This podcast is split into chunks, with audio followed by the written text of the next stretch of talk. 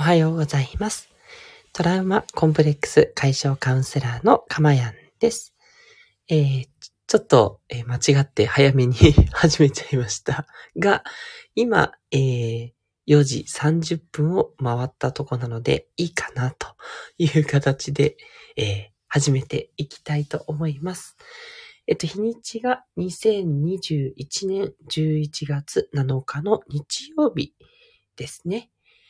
はい。ということで、さすがにね、日曜日の4時半ということで、あまり、えー、起きてる方、えー、まだ寝てない方は少ないかもしれませんが、えー、今日もですね、えゆったりとした放送でお届けしていきたいというふうに思います。はい。で、おかげさまでですね、え今回30回目ということで、連続30日目の配信ということになります。本当にいろいろな方に聞いてくださっていて、えー、驚きです。こんなに聞いてくださってる方がいるんだなと思ってですね、いろいろな、えー、媒体というか、えー、そうですね、スタンド FM をはじめですね、ノートだったり、それから Anchor、ですね。アンカーは、えっと、Spotify と、それから Apple Podcast の方に行ってます。はい。そして YouTube ですね。はい。いろいろなところにアップさせていただいていて、それぞれのプラットフォームで聞いてくださってる方がいるので、本当に皆さんありがとうございます。ということで、えー、今回はですね、それを記念しまして、えー、私ですね、かまやんの反省ですね。これまでの反省を振り返るということを3回にわたってお話ししていきたいというふうに思います。で、これですね、あの、多分私の反省を聞くというよりもですね、えっと、私と一緒にご自身の反省を振り返っていただけると、すごく有意義なんじゃないかなって思うんですね。で、それはなぜかというと、自分がこれまでどのような、えー、奇跡を生きてきたか、それを振り返ることで、やっぱり自分を知るっていうことがしやすくなると思います。あ、そういえば昔こういうことをやってたな、とか、あ、こんなことが好きだったな、とか、これがすっごく嫌で、それがトラウマになってしまったな、とか、いろんなね、ことがあると思うんですけど、そのいろいろなね、経験されてきたことをね、掘り起こしていただくと、自分のやっぱり特徴が見えてくる。自分の特徴が見えてくれば、その特徴に合わせて、じゃあどうしていったらいいかっていうことが見えやすくなるので、やっぱりですね、こう自分の特徴を知ることが幸せだったり、自分の方向性、生きがいだったり、そういったことにね、結びついてくると思うんですよね。で、あの、今日もお話ありますけど、まあ、私がこうやってカウンセラーをやってるというのも、やっぱりずっと小さい頃からのトラウマを解消していったっていうやっぱ経緯がありますので、やっぱりそういう生きてきたことっていうのが繋がっていってます。当然皆さんもそうだというふうに思いますので、そこをね、あの、一緒に気づいていける、そんな時間にできたらですね、多分放送を聞いていただく価値がすごく出てくると思いますので、はい、そんな振り返る時間に一緒にしていただければと思います。はい。では早速行きましょう。えっとですね。私は、えっと、今41歳でして、えっと、生まれたのが1980年になるんですね。まあ、なので、振り返ってみると本当に激動 ?80 年の頃ってもう昭和のね、終わり頃ですけど、まだ昭和なので、ね、もちろんネットとかスマホなんてない、携帯もないですし、ね、まあバブルがこう始まった？終わった？かな？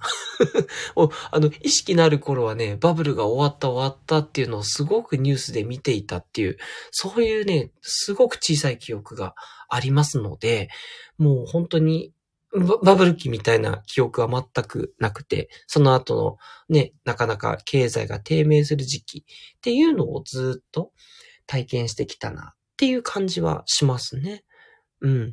だからそういう時代から今のね、この情報が本当にありふれる社会になるまで、ね、情報で言ったらいろんなところをね、体験してきてるので、インターネットのね、始まった頃から知ってますので、なんかね、不思議な感じしますね。うん、40年、やっぱり長いですよね。本当に。全然自分の中ではおじさんになった感じ全くなくて、あの前にもお話ししましたけど、未だにピーターパンなので ピーターパンシンドロームです。だから何なんだろうっていう思いますけど、激動だったなって思いますね。はい。で、それでですね、えっと、私、生まれは東京で、育ちも東京なんですけど、実は生まれて病院で産んでいただいてですね。で、それから実はすぐに親の仕事の都合で北九州の黒崎って言ったところに4年ぐらい住むことになります。えっと、幼稚園に入るまでですね。なので、あの、過ごしてた、幼少期過ごしてたのは北九州なんですけど、ただ北九州の記憶って本当になくって、まあ、覚えてるのは、まあ、ちょっとね、公園でなんか遊んだなっていううっすらとした記憶と、あとは、あの、黒崎って今はないんじゃないですかね、そごうがありまして、デパートですよね。まあ、そこになんか連れて行っていただいたな、みたいな記憶があるんですよね。黒崎のね、そごうはあと、メイトっていうね、なんかそういうお店がくっついていたんじゃないかなと思ってて、本当かすかな記憶なのか、その後調べた記憶なのかももうごちゃごちゃしてるんですけど、まあ、そういうね、なんかデパートに行って帰ってくるみたいなことがなんとなく残ってるんで、うん。まあ、デパート好きだったんでしょうね。あ、そう。あとね、これは後から親に聞いた話で本当に、うわーって思うんですけど、えっと、まあ、昔から私あの、ボタンとかね、そういう機械類がすごい好きなんですよ。まあ、未だにピタゴラスイッチって NHK で放送してると思うんですけど、ああいうのもすごい好きで、仕組みみたいなのめっちゃ好きなんですよ。なので、あの、その総合のね、えっと、デパートの、えー、シャッターが降りるボタンを勝手に押したらしくて、めちゃくちゃ、えー、お店の人に怒られたというね、ことを何度も親に語られておりますと。いうことで、まあ、そんなね、えー、やんちゃな一面が、えー、もう垣間見えてたという時期のようです。ね、皆さんも幼少期どうですかね？まあ、あんまり記憶はないんじゃないかなっていうふうに本当思いますけれども、ぜひね、なんかその頃にどんなことがあったかっていうことも、もし記憶にありましたら、ね、何かヒントになるかもしれないですよね。はい。で、その後ですね、えっ、ー、と、幼稚園に入るときに東京に戻ってきまして、それからはずっとね、私東京に住んでるんですけど、一応東京でもね、転々としてまして、えっ、と、最初、戻ってきたときは東京の府中というとこに住んでました。あの、広島にもね、府中っていうとこあるんですけど、そっちではなくて、まあ、東京のですね、そんなにね、メジャーじゃないんじゃないかな。府中っていうちょっとね、引っ込んだところにあります。あの、京王線っていう私鉄があるんですけど、それで新宿から特急に乗っても20分ということで、結構ね、離れた、あの、東京なんですけど、すごいね、のどかなとこなんですよ。うん。あの、練馬とか、の雰囲気に近いですかね。田畑とかも今でもね、ほんと広がっていて、駅前こそね、結構再開発されてすごい綺麗なんですけど、あの電車も高架になってますしね。でも、その周りは本当にのどかなところで、だからあの、東京に住んでましたけど、すごい幼稚園、小学校はのどかな環境で過ごしたなっていうね、印象があるんです。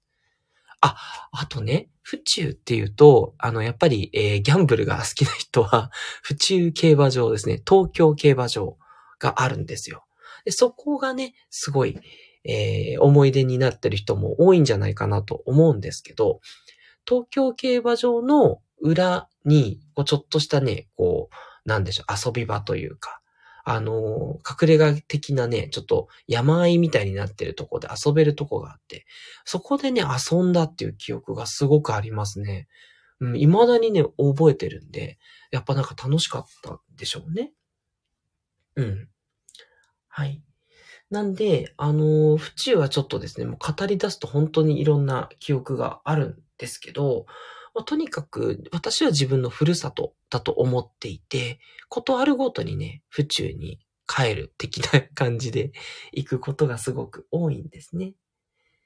で、ただ一方でですね、あの、もうとにかく今につながってる話ですけど、まあ、あの、お聞きの通り、ちょっと声がね、やっぱ高いっていうことと、話し方がね、やっぱ若干こう、当時からするとこう、ちょっと女性的。うん。あ中、今で言えば中性的っていういい言い方があるんですけど、まあ当時はね、あの、今では本当言ってはいけないわけですけど、まあ女っぽいとか、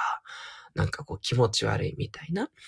そういうね、こと。あ、気持ち悪いは別にね、あの言っちゃいけないことじゃないですけどね。やっぱ女っぽいみたいな、そんなね、こうセクシャリティなことは言っちゃいけないですよね。でも本当にそういうことを幼稚園の時からずっと言われ続けて、で、とにかくいじめられてきました。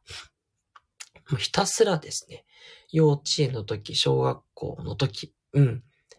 まあ、高学年はね、そんなになかったかもしれないんですけど、まあ、1、2、3年ぐらいまではずっとだったんで、まあ、とにかく、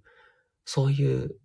なんだろうな、思いが多いですね。それに対する怒りで、女の子からもね、すごくもう気持ち悪がられるんで、かでも女の子好きなので 追っかけ回したりすると、もう本当気持ち悪いみたいな感じで、すごく、なんでしょうね。先生からも注意されたりとかね、それやめなさいみたいに言われて、なんでって、ただ単に仲良く遊びたいだけなのにってすごい思ったりとか、で意味なくですね、いろんなものを叩かれたり、なんかいろんなものをなくされたりとかね、なんでって思ってて、幼稚園の時はその怒りが多かったんですけど、小学校になると、なんかそれがもうネクラな方向に、うん、なってって、だからすごいいろんな嫌なことをされるから、もう結構引きこもって本ばっかり読んでるみたいな。そういうね、暗い1年2年過ごしましたね。うん。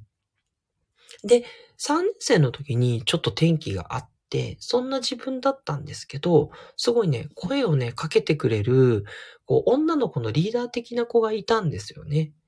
で、その子が、まあそんなね、あの本ばっかじゃなくて、外で遊ぼうみたいに、多分ね、すごくいい教育を受けた子だったんでしょうね。もうすごく感謝感謝なんですけど、そういう子に引っ張られて、外で遊ぶようになってから、あ、みんなでこうやって遊ぶのっていいなっていうふうに、初めてね、思えたんですよね。それまではね、一人でこもる方が絶対いいっていうか、もうそっとしといてくれみたいな 感じだったんですけど、その女の子のおかげで、すごい外で遊んだり、少しずつですけど、仲間もできるような、そんなこともあって、で、まあ、あのー、みんなと遊ぶっていう楽しさっっていうのを知って、そこからね、あの、今のような、すごいニコニコ、明るい自分を作ろうっていう風になってったんですよね。うん。まあ、ちょっとね、そうなってったっていうところで、こう人工的な匂いがしますけども、そうなんですよね。私多分そこから、今はもう自然なんですけど、多分ね、人工的にちょっと明るい自分をね、作ったんじゃないかなってすごい思っていて、で、その明るい自分を作って過ごしてったんですが、とはいえ、やっぱりね、あのー、声がね、あの、高いとか、あの、気持ち悪いっていうのはやっぱ変わらないので、やっぱすごいそれでね、ずっと嫌な思いをやっぱしていくんですよ。だから、いじめっていうほどね、今ね、皆さん苦しんでいらっしゃるほどのことはもちろんなかったんですが、あの、とはいえね、ずっと嫌な思いをする。うん、そういう白い目でまず見られるところからスタートするっていうことが常日頃だったので、まあ、そういうことをね、ずっと体験していくうちに、やっぱり、こう、もう中学校に行くのは、もう地元は嫌だと。中学に行くのは、もう私立に頑張っていこうというふうに思ってですね。で、中学受験したんです。当時、自分のクラス、あ、自分の学年ですね。学年全体でも、あ、すいません。学年全体でも4人くらいしかいなかったんですけど、でも中学受験するということで、こう中学受験して、中高は私立の方に行くという、えー、ことになります。すいません、失礼しました。ということで、今日はここまで、小学校時代までをですね、ざっと振り返らせていただきました。